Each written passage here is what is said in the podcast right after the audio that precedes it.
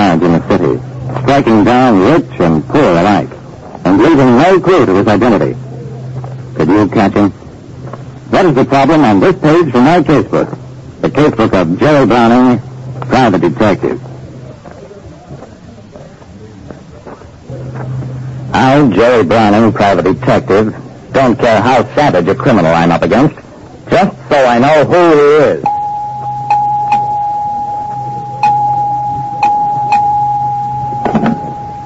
Dr. Wade speaking. Mrs. Danilo in Ward 6. Thank you. Yes, I will attend the autopsy. Dr. Wade was superintendent of Memorial Hospital in suburban Ridge Heights. When he put down the phone and turned to me, his face was white. Another death, Mr. Browning. I tried to look at the thing coldly. Dr. Wade, isn't it possible that you're getting worked up about these deaths without actual justification? After all, a certain number of people who come to a hospital die in the normal course of events. Dr. Wade shook his head. You don't understand, Mr. Browning. In a hospital this size, we can chart the probable mortality rate from a combination of all causes. And that mortality rate jumped sharply in the absence of epidemic. Then, Mr. Browning, something is dreadfully wrong. Dr. Wade winced as his call signal sounded again. Mr. Browning, I've reached the point where I'm afraid to pick up the phone. I am convinced that somebody is killing people here in a way I have never encountered before. I beg of you, Mr. Browning, find that killer.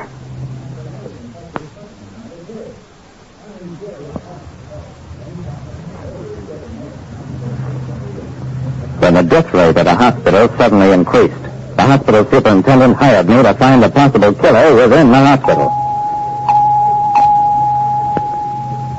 Mr. Browning, in my 15 years' experience, I've never met anything like this. These people who have died, some are rich, some poor.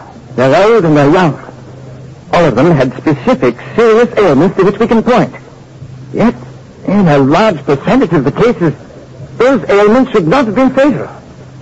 Dr. Wade, you don't have a single employee or staff person who could have had contact with every one of the people whose deaths you suspect. I'm convinced that the killer is someplace at large, either in Ridge Heights or in the city.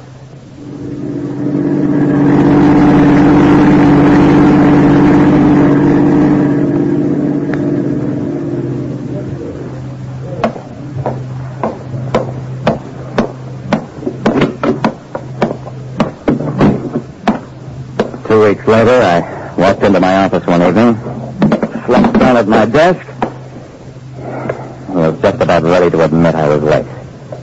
I'd been checking into the lives of some of the people whose deaths were considered mysterious.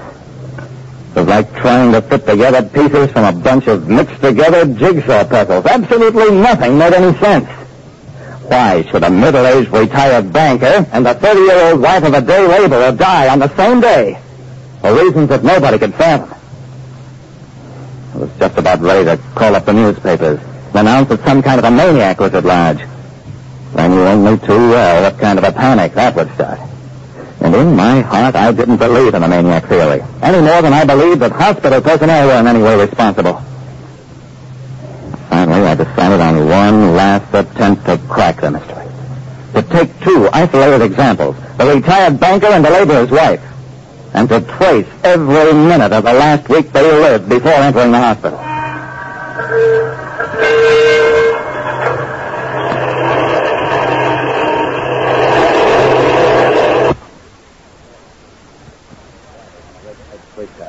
Because so far as I could learn, that was the only thing both the banker and the laborer's wife had done in common.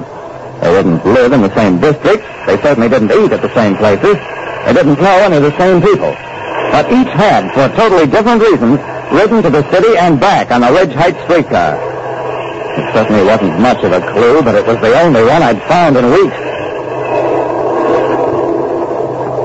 Ridge Heights is across the river.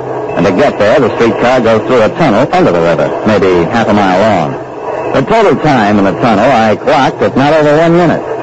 I must have taken 20 rides on that streetcar back and forth without the remotest idea of what I was looking for until at 5.30 that afternoon.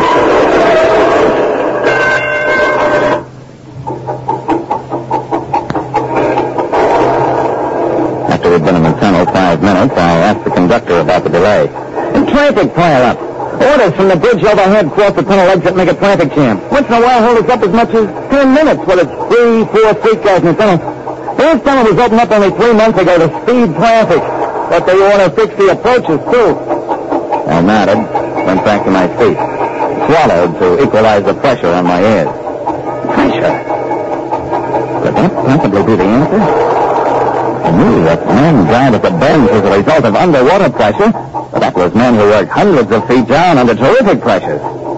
It just didn't seem to be any other answer.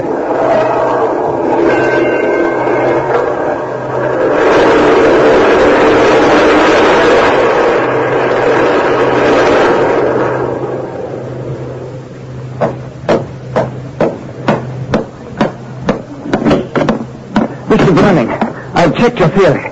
Fantastic, but it's true. Doctor, there were 50 people in that streetcar easily. If the pressure in that tunnel can kill people, why have there been only a handful of deaths instead of wholesale slaughter? Because, Mr. Browning, it required an extraordinary combination of circumstances.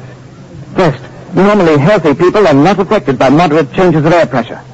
So, it first required a quite sick person, such as were all those who died. Then, such a person had to be present in the streetcar at a time it was delayed for a prolonged period in the tunnel. And finally, such a person must have indulged in unusual physical exertion, such as a long walk, shortly thereafter. Well, that was a lot of things to put together. But if you're dealing with large enough numbers of people, you can get any freak combination of circumstances, even a sweepstakes winner.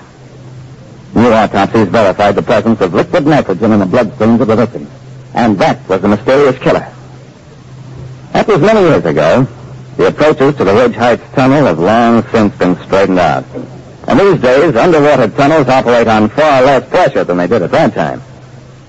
I've never since run into a similar case. But, like I said, there's no killer so savage as the impersonal combination of freak circumstances that can kill you just as thoroughly as though it did it on purpose.